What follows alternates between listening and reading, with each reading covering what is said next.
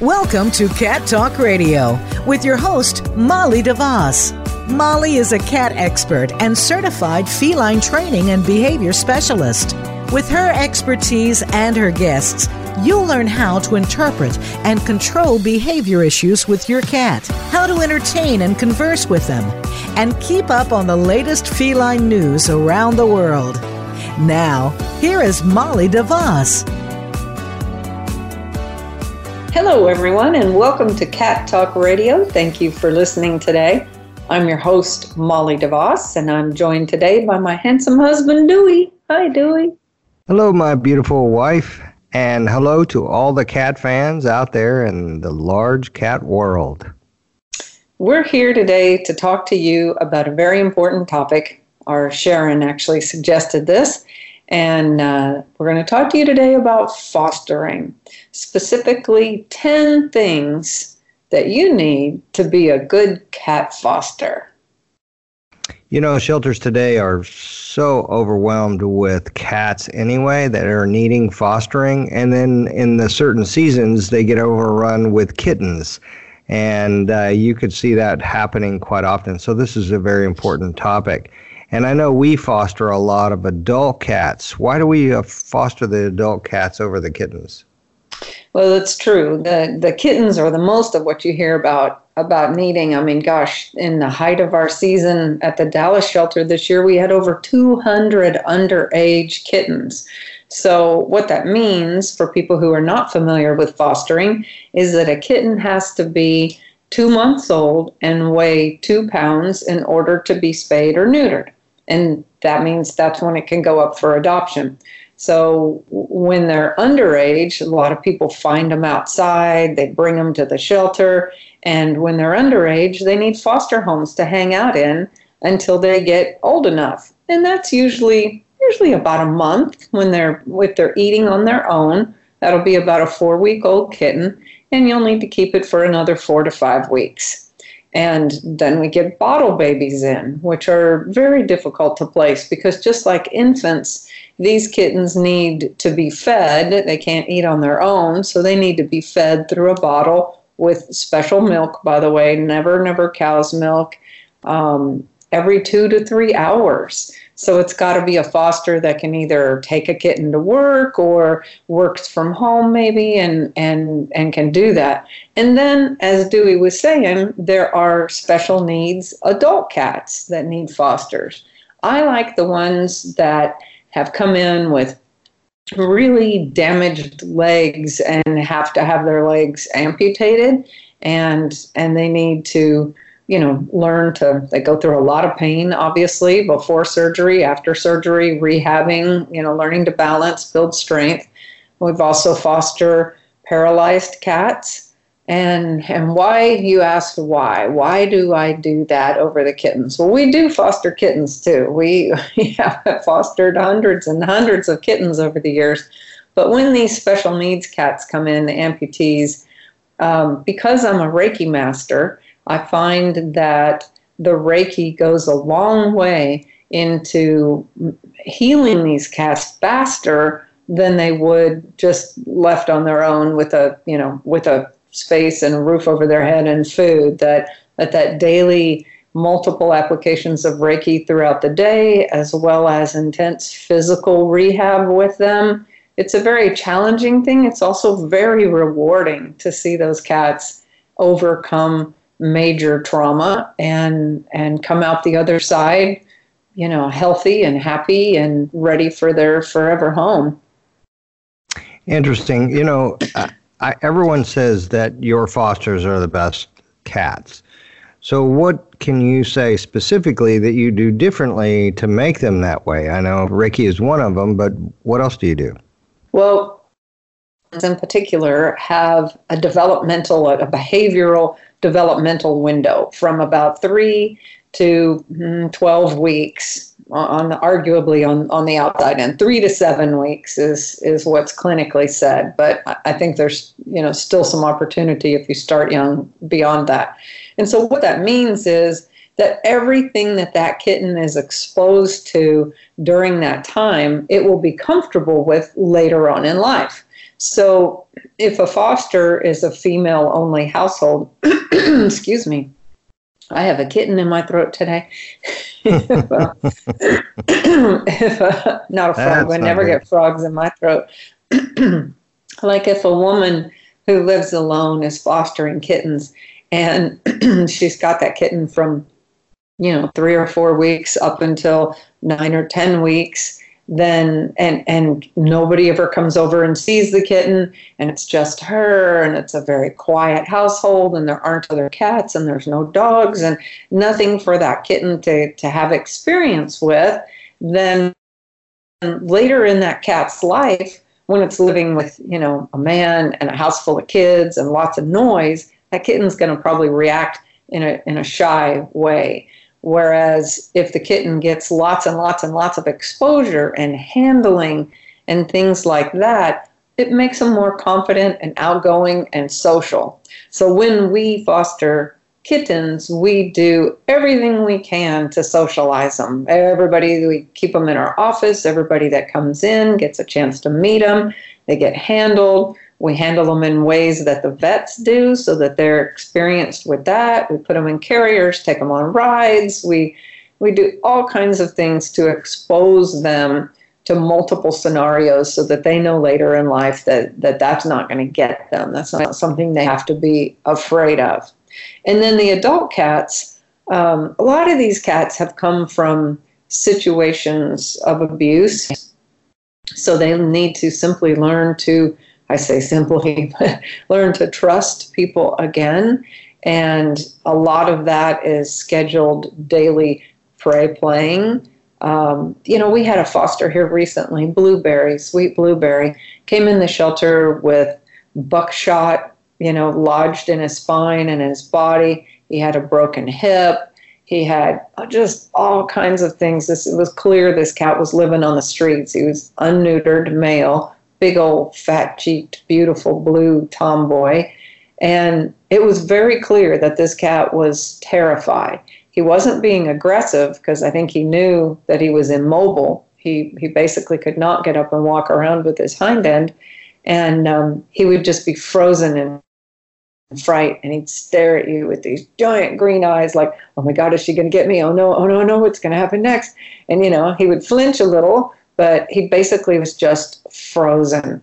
And it took a couple months to get him where he was comfortable around just people in general. So we went through with the amputation, and then that was causing a lot of pain post-surgery and had to get him through that with uh, supplements. We did C B D, we did therapy, and, and his remaining leg was very atrophied. So that had a lot to do with helping him to exercise. So we did lots of prey play, taught him to walk on a leash and a harness.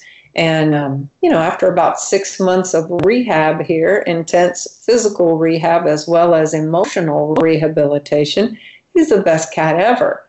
One of our best friends in Santa Fe fell in love with him and adopted him.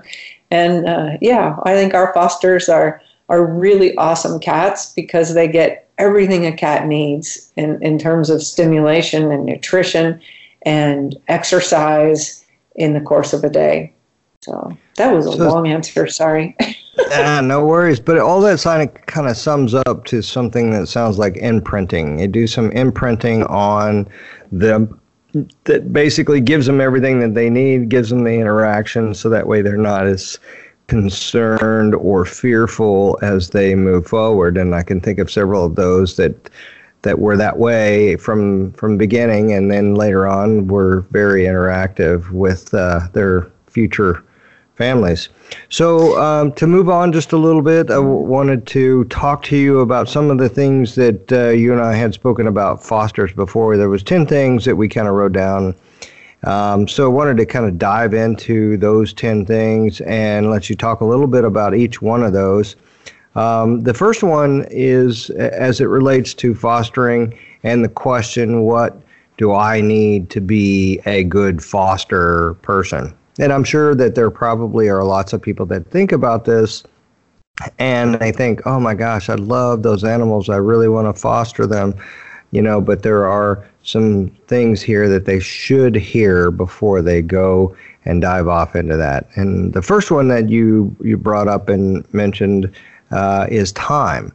So what kind of time does a person really need to devote to become a foster? Yeah. A lot of times, you know, shelters are drowning in kittens and cats, and they kind of make it sound like, oh, just if you have a spare bathroom that you can let these kittens hang out in, you know, just, and it, it makes it sound like all you got to do is, you know, throw food in there once a day and, and that's it. And, and that's not really what fostering is about. So it is a time commitment. And that answer to that question depends on what you're fostering. So if you're fostering a bottle baby, like I said earlier, you have to be prepared to feed this kitten every two to three hours. And that includes through the middle of the night um, until it can begin to eat gruel. When, and gruel is like a, a watered down kitten wet food, baby cat wet food, until they can be eating gruel on their own. And so that's a major time commitment. You have to keep the kitten warm. Uh, oftentimes that means against your body, you know, or a, a very, very low setting heating pad and things like that. Um, so a, a newborn kitten is the biggest time commitment that there is. Kittens, um, you know, they need to eat multiple times a day. So you have to be available to feed them at least three to four times a day. Um, but other in you should be playing with them and you should be socializing them. So, you know, that's going to take some time to spend with them. And you're spending that time away from your own cat. So you, you've got to take that into consideration as well. And then an adult cat, if it has a injury, then, you know, you're spending a certain amount of time, again, rehabbing them, socializing them. So it is a time commitment. It isn't it isn't a matter of just let's throw it some food and, and be done. There there is more of a time commitment. So you should consider that before fostering. Do you really have the right amount of time to devote to this project for the next usually minimum of of a month? So, you know, that really sounds kind of scary. You know, if I'm thinking about fostering and, and the way you presented that, it sounds like, oh my God, I, I wouldn't have the time for that. Can you give an idea of approximate minutes, hours a day that all that may be? Because I know there's food timers that you could add to that as far as the feeding schedule goes. You know, things of that nature. We we want to try to encourage people to foster, but also consider the amount of time. So what do you think a, a good time, you know, of a day somebody needs to think of to, to set aside? I'd say, you know, again, with bottle babies, that's that's a big commitment. Um, if you can be there with them, you know, if you can do a little bottle baby Bichon wrap around your neck and keep it warm against your body and then feed it every two to three hours. You know, if you're spending, you know, um, probably fifteen minutes with preparing the food, so, you know, bottle feeding or syringe feeding it and then cleaning up the supplies afterwards, you know, fifteen minutes every two to three hours. That, that's, it's time consuming. But oh my gosh, it's rewarding as heck. I mean, these bottle babies are the ones that are the most in danger. You know, the shelters, very few shelters have round the clock staff to care for these little guys. So when they come into the shelter, if they're not out to foster or into a rescue group by the end of the day, they don't have any choice but to euthanize them because otherwise they're going to starve to death. So it's very rewarding, and it doesn't take long before those little bottle baby kittens are eating gruel, and, you know, it's it's a couple weeks at that intense time. And then kittens, you probably need to allocate at least two hours over the course of a day. But if you've got a family and kids, you can make assignments to the kids, and what a great way to teach kids how to properly interact with cats and kittens. You know, you teach them how to prey play, and, you know, somebody gets to prey play with the kittens for ten minutes in the morning and someone in the afternoon, and you, you know, assign feedings. Kids get home from school, you teach them how to prepare the cat's foods. Nothing better than, involving the family in a fostering so that it's a, a family activity and something very rewarding for everyone to do. And I mean, and, and, and as far as the adults, depends on what you're dealing with in terms of rehab. You know, the most intensive rehab case we've probably ever done was Rescue Kitty, and she was completely paralyzed from her waist down and had to wear diapers, and every time she went to the bathroom, we had to change the diapers and give her a bath and dry her, and then physical therapy. She she was a huge project, but I got her walking in about nine weeks of, of rehab. But in those nine weeks, I pretty much had to put my business on hold and was spending five or six hours a day with her. So that, that was a big commitment. But um, but just regular fostering, you know, behavioral fostering. The shelter will help you with what to do and um, supplies and things like that. So it's it's not as scary as it sounds. It's much more rewarding than it is scary. Yeah, and if I hear you correctly, it sounds like um, you know, the more um, the cats need uh, physical uh, therapy. Uh, process, and the bottle babies seem to take the most time. So if somebody's thinking about being a foster and they are a full-time employee and they have a family and all of that, they probably should consider what type of fostering they want to do and what resources to do. Like you mentioned a minute ago about uh, children, uh, they're a good resource uh, uh, for you to help the the kittens play and, and the cats play a little bit. So that's good, good information. Okay, as we move on to the next one, this is an important one also because I remember we went to someone's house, I believe, and they had a an extra, uh, like a mother-in-law house or something out back, and and I believe the lady had dedicated the whole place, bathroom, living room, the whole yeah. back end to cats. And it was interesting. I was thinking to myself, uh, well, this is a perfect world because, you know, they have their house up there and they come back to this house and the cats are all back here. That kind of, and the cats have a full house to work in and, and mess around. But I'm sure not anybody listening to this would have the ability to build their own house for the cats because that sounds like a perfect scenario. But let's talk about space, which is number two on our list. What do you, what's your thoughts about space? Because not everybody has an extra house. Yeah, and that person was Mary Spencer, a woman that has done wonderful, wonderful things for our community, um, animal community here in Dallas. And she had a little guest house that wasn't being used out back. And so anytime we had litters or cats that were in need, she was very, very generous and and opening up her space to, to those in need. But you really don't need that much space. Um, a spare bathroom is all you need for a litter of kittens. Sometimes a bathtub is a great place to put a litter of kittens because they can't get out, they're confined, and it's easy to clean up. Um, so you don't need much space. We have uh, a large space because we live in the back of a warehouse in Dallas, and so we have a dedicated foster room, a whole room that's set up just for fosters, kittens and adults alike.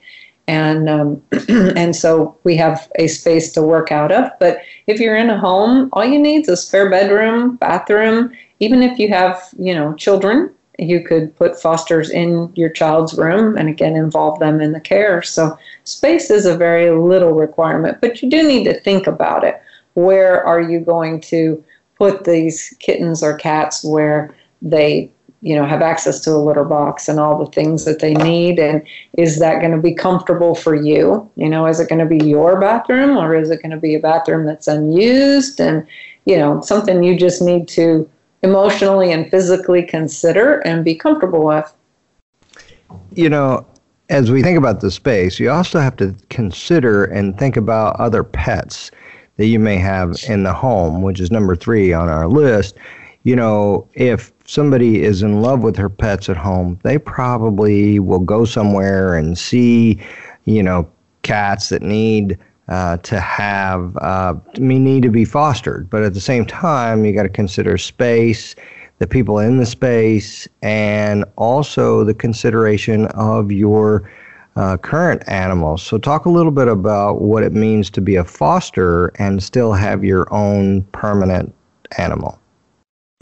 Yeah, and that's one you really should consider, um, because if you have cats and you are considering fostering kittens or other cats, you need to know that your cat's going to see that as a territorial invasion. Even if you have your fosters out in the guest room or guest house and you go out there and you spend time with them and you come back, you smell like them. And they think, hmm, where's, where's this strange cat? It's coming into my house. So your cat needs to be of the type of personality that this isn't going to cause a great deal of stress on them, because stress will take a physical and medical toll on on your cat. So, you know, look at your cat's personalities. Tabasco, for instance, always hated our fosters. He still hates the kittens. I don't know what it is with the kittens. But if we have an adult foster, he actually gets to know them pretty quickly and can be a very comforting presence to the adult fosters. The kittens, he just doesn't want to have anything to do with. He hisses and growls, and so, you know, they're, it's too much stress for him for whatever reason. You also want to make sure that you're keeping your fosters separate from your animals. So if you have animals at home, they need to be kept separate, at least for the first couple weeks, to make sure that there's not any illnesses. It's very, very common for shelter kittens and cats to have an upper respiratory infection. That's kind of like kennel cough in dogs or kennel cough in me today, sorry. And that's not unusual, and it's a viral thing. It's it's easily fixed with antibiotics and, and time, because it's a virus, but it's also highly contagious. So if you have kittens, you want to keep them separate from your cats until they it's they're sure that there aren't any, you know, airborne illnesses or diseases that you're contending with in the kittens. Kittens also, it's very, very common for them to have intestinal parasites, Giardia, Coccidia, some things like that, that are also contagious. And so you want to make sure that your cat's not using the same litter box as new kittens coming in. Give them a couple weeks to make sure that anything that might be harboring in their system is has already been resolved and, and worked out. And if you have dogs and your dog is really nice with your cat, but now you're bringing in kittens, you're not sure. You just there's no way to predict how a dog's going to act around new cats or kittens. So go real, real, real slow in, in introducing and combining and integrating your foster families with your own pets, and watch very carefully for signs of stress, especially in your cat. So dogs aren't as territorially, territorially motivated generally as cats are. But your cat's going to really feel like their territory is being invaded by a competitor. And that can cause stress. And we don't want to cause stress. In fact, right now, we can't foster because of Tabasco's medical condition and the additional stress another cat in the household would be to him. So you need to take your own pets into consideration first. They're your babies first. You know, that was interesting. We heard from two different types of vets uh, as it relates to Tabasco and fostering, and both seem to say the same thing. No more fostering until, you know, things with him get worked out.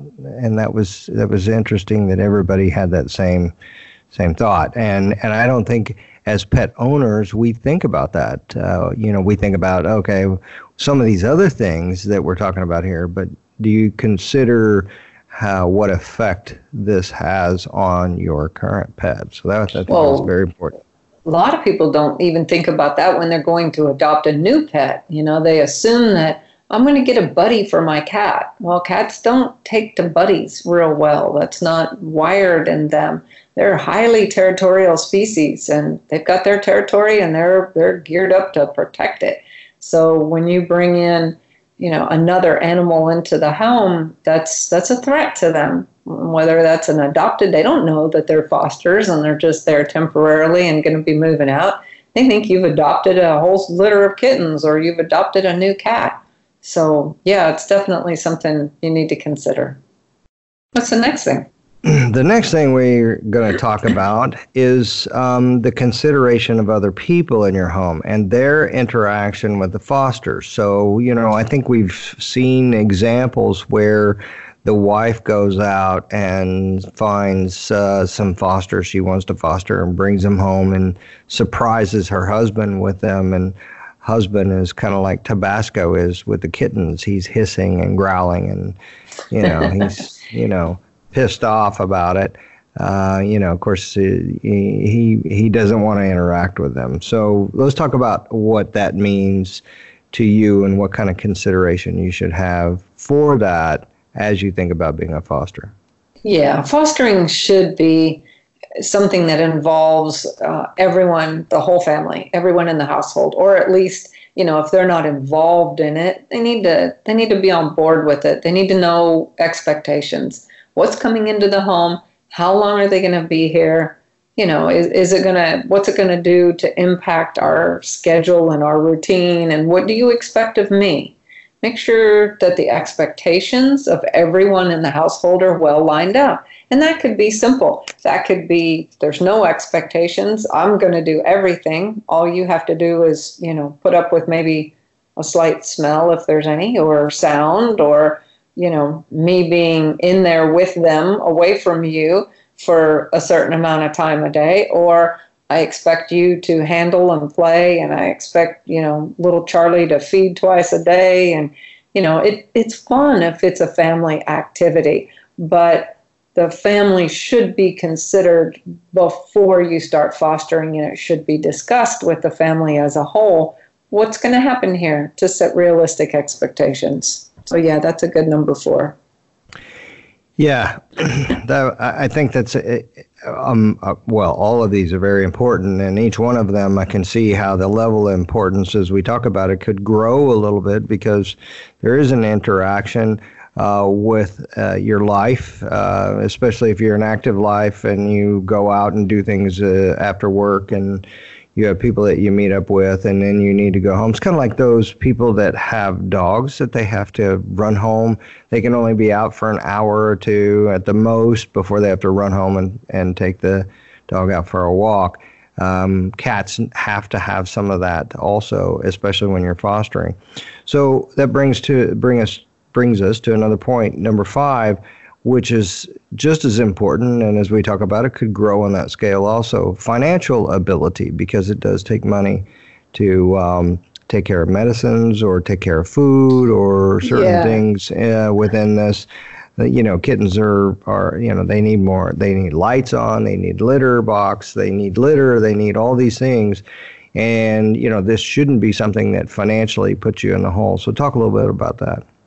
Most shelters or rescues will provide the medical resources if it's not something they have in-house, like if you're fostering for Dallas Animal Services or the Santa Fe Animal Shelter. I know both of those intimately. They have, you know, large in-house veterinary services, and you schedule times to go, and, and you don't have to pay for those. So, and then other rescue groups that don't have a brick and mortar shelter usually have a relationship with a vet that where they get um, special rates, discounts on their on the cats that they rescue. And so if you're having a problem or need to go in, those services are are paid for. So usually that is not a financial expectation of a foster. However, you should absolutely discuss that with the group that you're fostering for, what what is to be expected for you to provide and what will they provide. Um, a lot of shelters like Dallas Animal Services send you home with a, a litter box and at least a bag of litter and a bag of food and some supplies like that as they have it available on hand. Not all do. A, a lot of rescue groups expect you to provide all of the materials for for fostering. So that is something that you should ask about. You know, when when I foster, I tend to want to do everything the best right way. So, you know, we only feed Royal Canin baby cat wet food and that's expensive stuff. So it can get very expensive. Um, you know, we have a separate foster room set up with its own litter genie and its own litter box. And, you know, you have special kinds of litter for kittens that you wouldn't use for your regular cat and so on and so forth. So it it it can be a financial consideration. So if finances are something that, you know, if you're on a budget, you need to discuss that with the rescue group that you're looking to foster for and find out exactly what they expect you to provide and what they're willing to provide. You know, that's uh, interesting, and I think that's probably a topic for some conversation about how to get resources in the event that uh, you are fostering and you do want to reduce the financial burden on on you as a foster. Uh, I think so many people probably foster fail that they go ahead and wind up keeping the uh, cat in-house. But, you know, if you're going to become a foster, maybe you uh, want to think about just the fact that there's a time limit to when you want that to ha- to be. And I think that leads into our next number six, uh, which is um, be realistic. You know, be realistic about what you're doing uh, as a foster. You're there to foster the the kitten or cat, maybe? No. No? No. Okay. Well, no, then I'll let you take uh, off on that. Re- read down the list. That's number eight. Uh, to be realistic, number six means be realistic on what you can handle. For instance, we had a litter of six Russian blue male kittens, and oh my goodness, they were like two-year-old little boy children. They were everywhere. They got into everything. Six little kittens can poop a lot. I'm telling you what, it was a constant nightmare. And it wasn't a nightmare, don't mean to say that. It was a lot of work. I mean, they were everywhere. I don't think we've had a more active group, even in spite of the Giardia or Coccidia that they got. Oh, it was a mess. You know, we had to have two or three litter boxes in there for them. And scooping was a constant chore. And because when they get those intestinal bacteria, oh, their poop smells horrible. And, you know, now I'm like, ah, I think we want to stick to litters of maybe three or four. Six and above is a lot of kittens. And, and a lot of people don't have any trouble with it. And and they think that's great. So be realistic into what you personally can handle and have time for. If you don't have time for more than, you know, one kitten, then just foster one. A lot of times if you foster two, it takes a lot of the burden off of you because they'll play with each other and keep each other entertained, and they may not be meowing and crying for attention as much as if you just have one.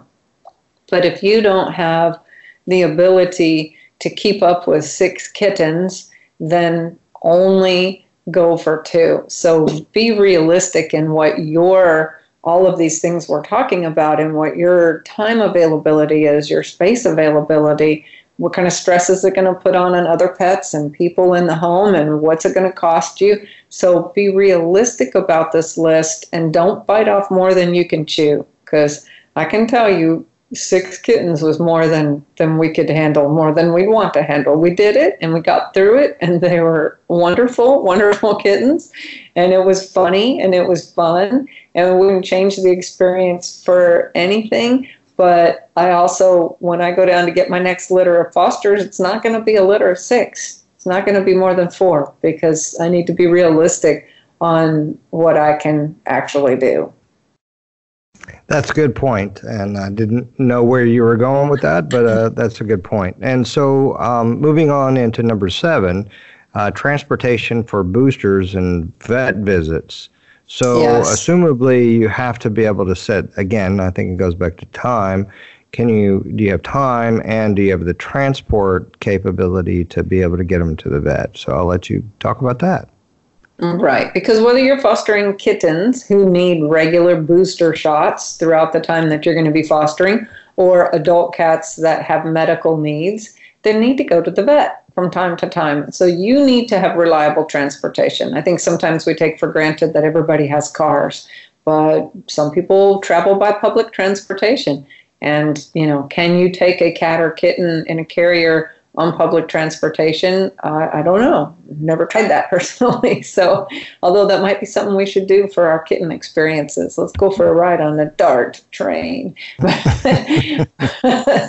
go back yeah. to realistic. I, I, Oh, okay.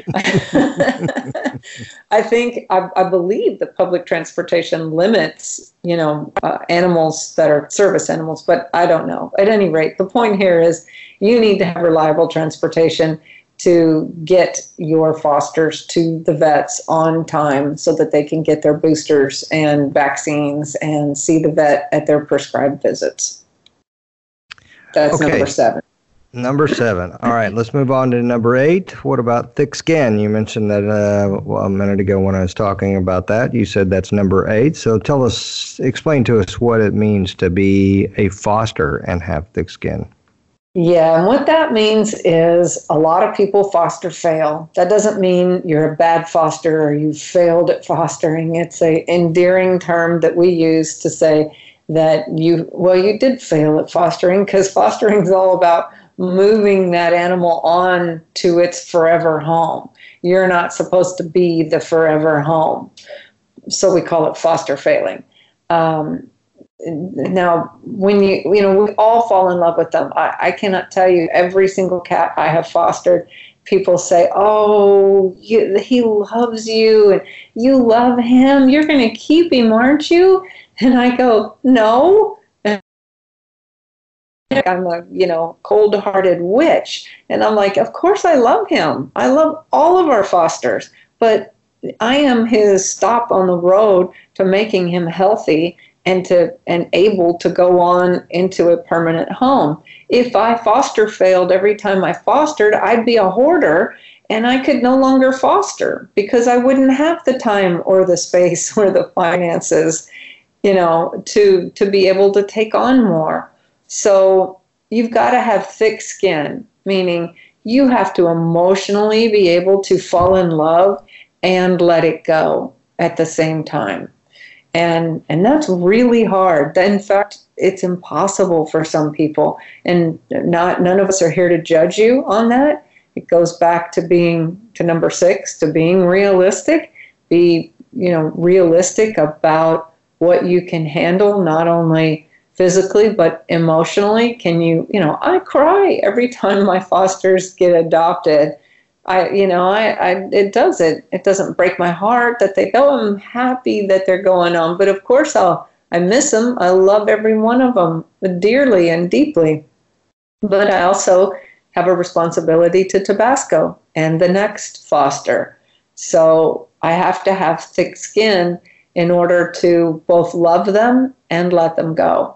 So unless you plan to be a foster failure, which is going to take you off of the foster home market, you know, and then too, I think you just really need to look at why you're doing this. You know, are you are you doing this to shop for your next cat and you're kind of trying it out? That's okay. And seeing if you bond with the cat, and if you do, then that's going to be the one you adopt. That's perfectly okay if that's why you're fostering. Are you fostering to help the shelters to prevent more euthanasia? And if that's why you're doing it, you probably want to keep your home open and available to more in need, because that's an endless bucket. There's always going to be more in need in, in the foreseeable future anyway. So have thick skin if you are intending to keep your home open as a foster home, and uh, learn to love and, and let go. Yeah, that's and that's a big one. I think that's the let go part is the hardest thing that fosters probably do after they get attached to one. Uh, letting it go is a difficult thing. So, um, so we move on to number nine, and this is uh, something that I think is probably again one of those that you sort of rise raise the bar up to, but observation skills.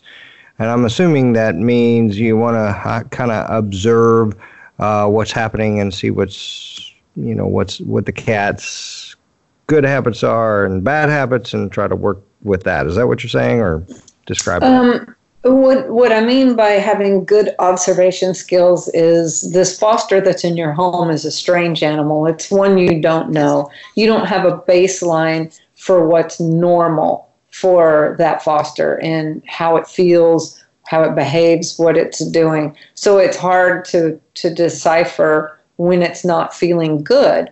In cats, it's very hard to decipher when a cat isn't feeling good anyway, because they're so good at masking their emotions, particularly pain, to avoid vulnerability. So you have to have, like, just, you know, C S I level observation skills to really watch, you know, which, and on the starting just base level, you weigh your kittens every day. I'm observing their weight. I'm keeping a log. Are they gaining weight? Are they losing weight? Are their stools firm? Whose stools are firm? If you're if you're dealing with a group of kittens, is there somebody that has diarrhea? Which one of them has diarrhea?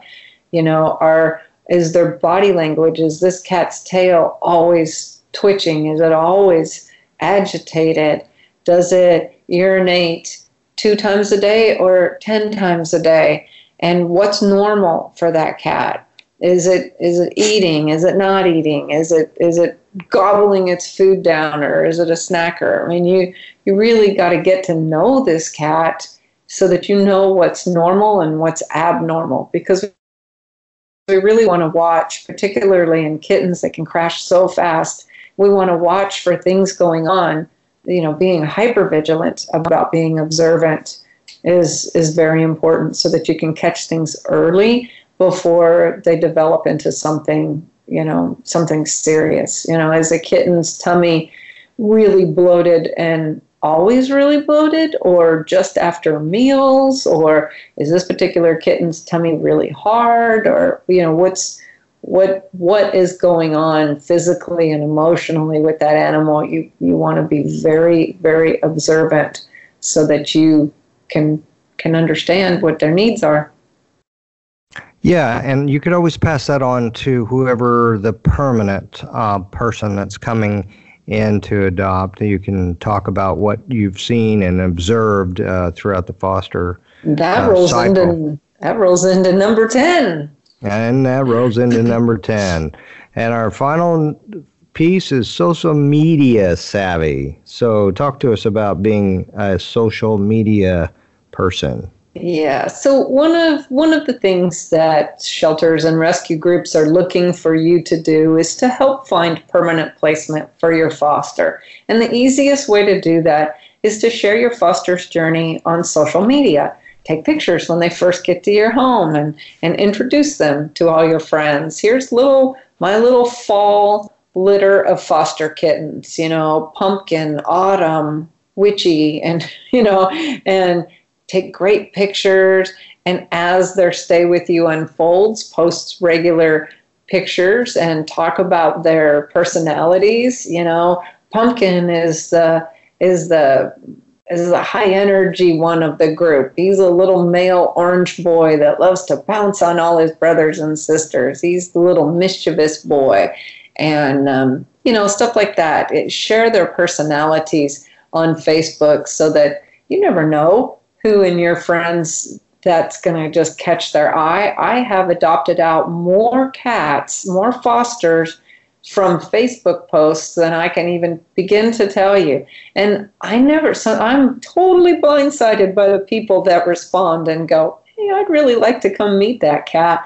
And I'm thinking, what? I didn't even know you liked cats. I mean, you just, you never know who in your social media sphere is just going to fall in love with one of your fosters because of you sharing their personality and lives with them.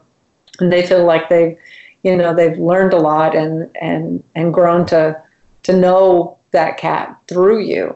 So, you know, I, I guess being social media savvy is probably a, a little over the top, but just just share it with your friends. Let everybody know you're fostering. It might even, heck, it might even encourage other people to foster. They go, wow, that looks like fun.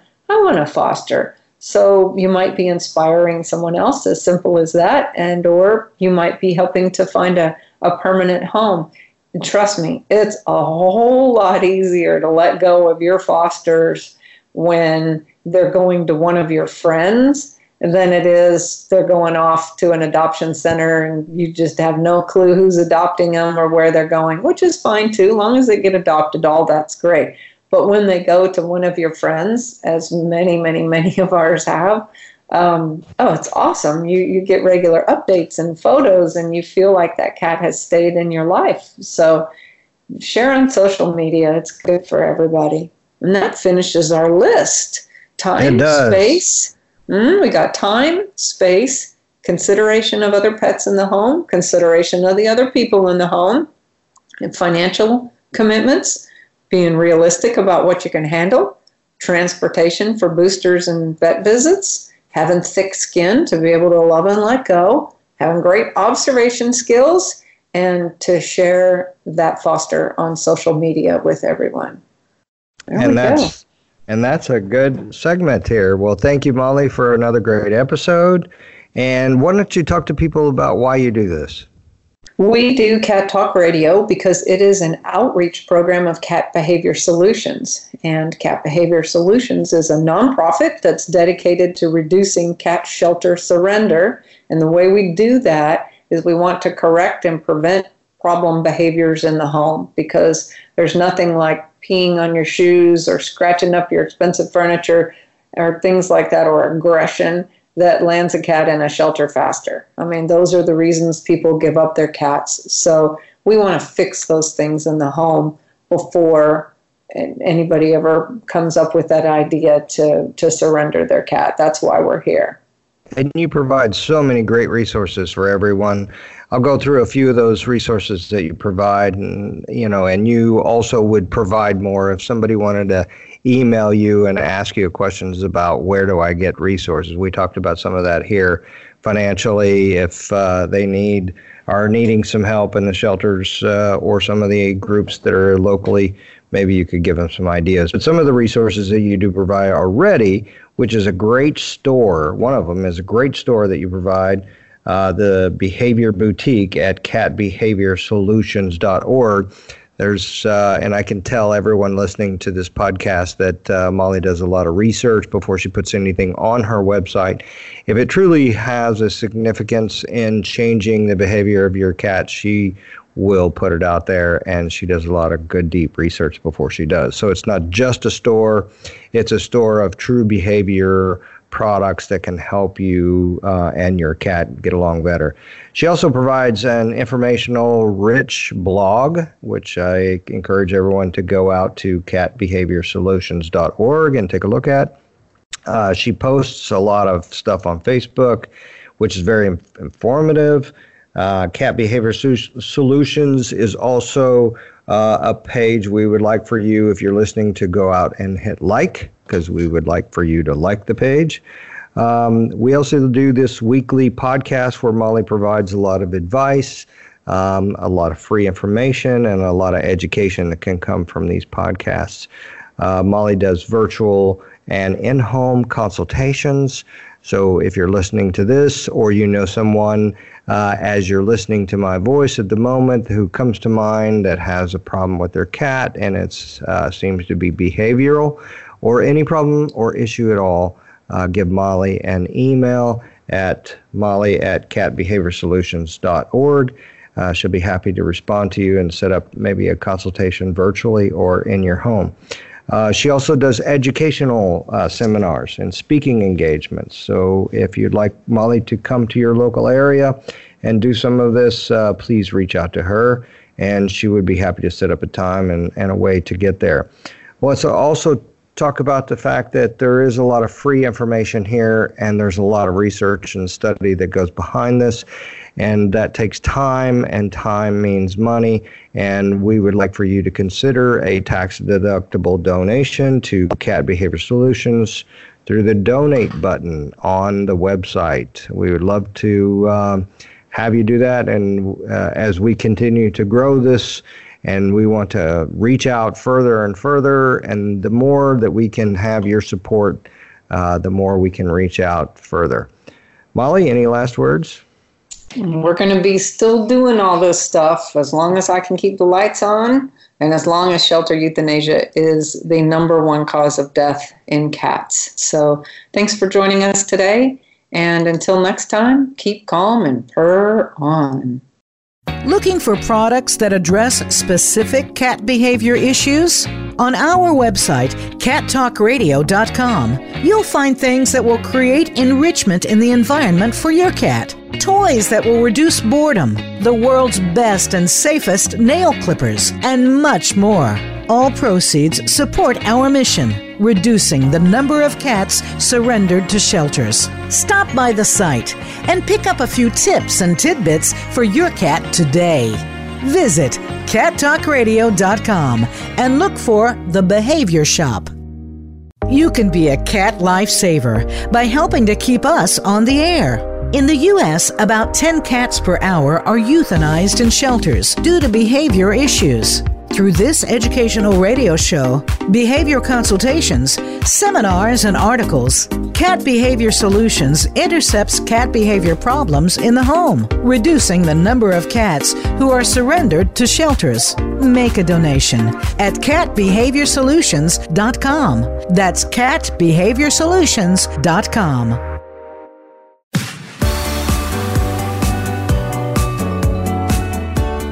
Thanks for tuning in to Cat Talk Radio.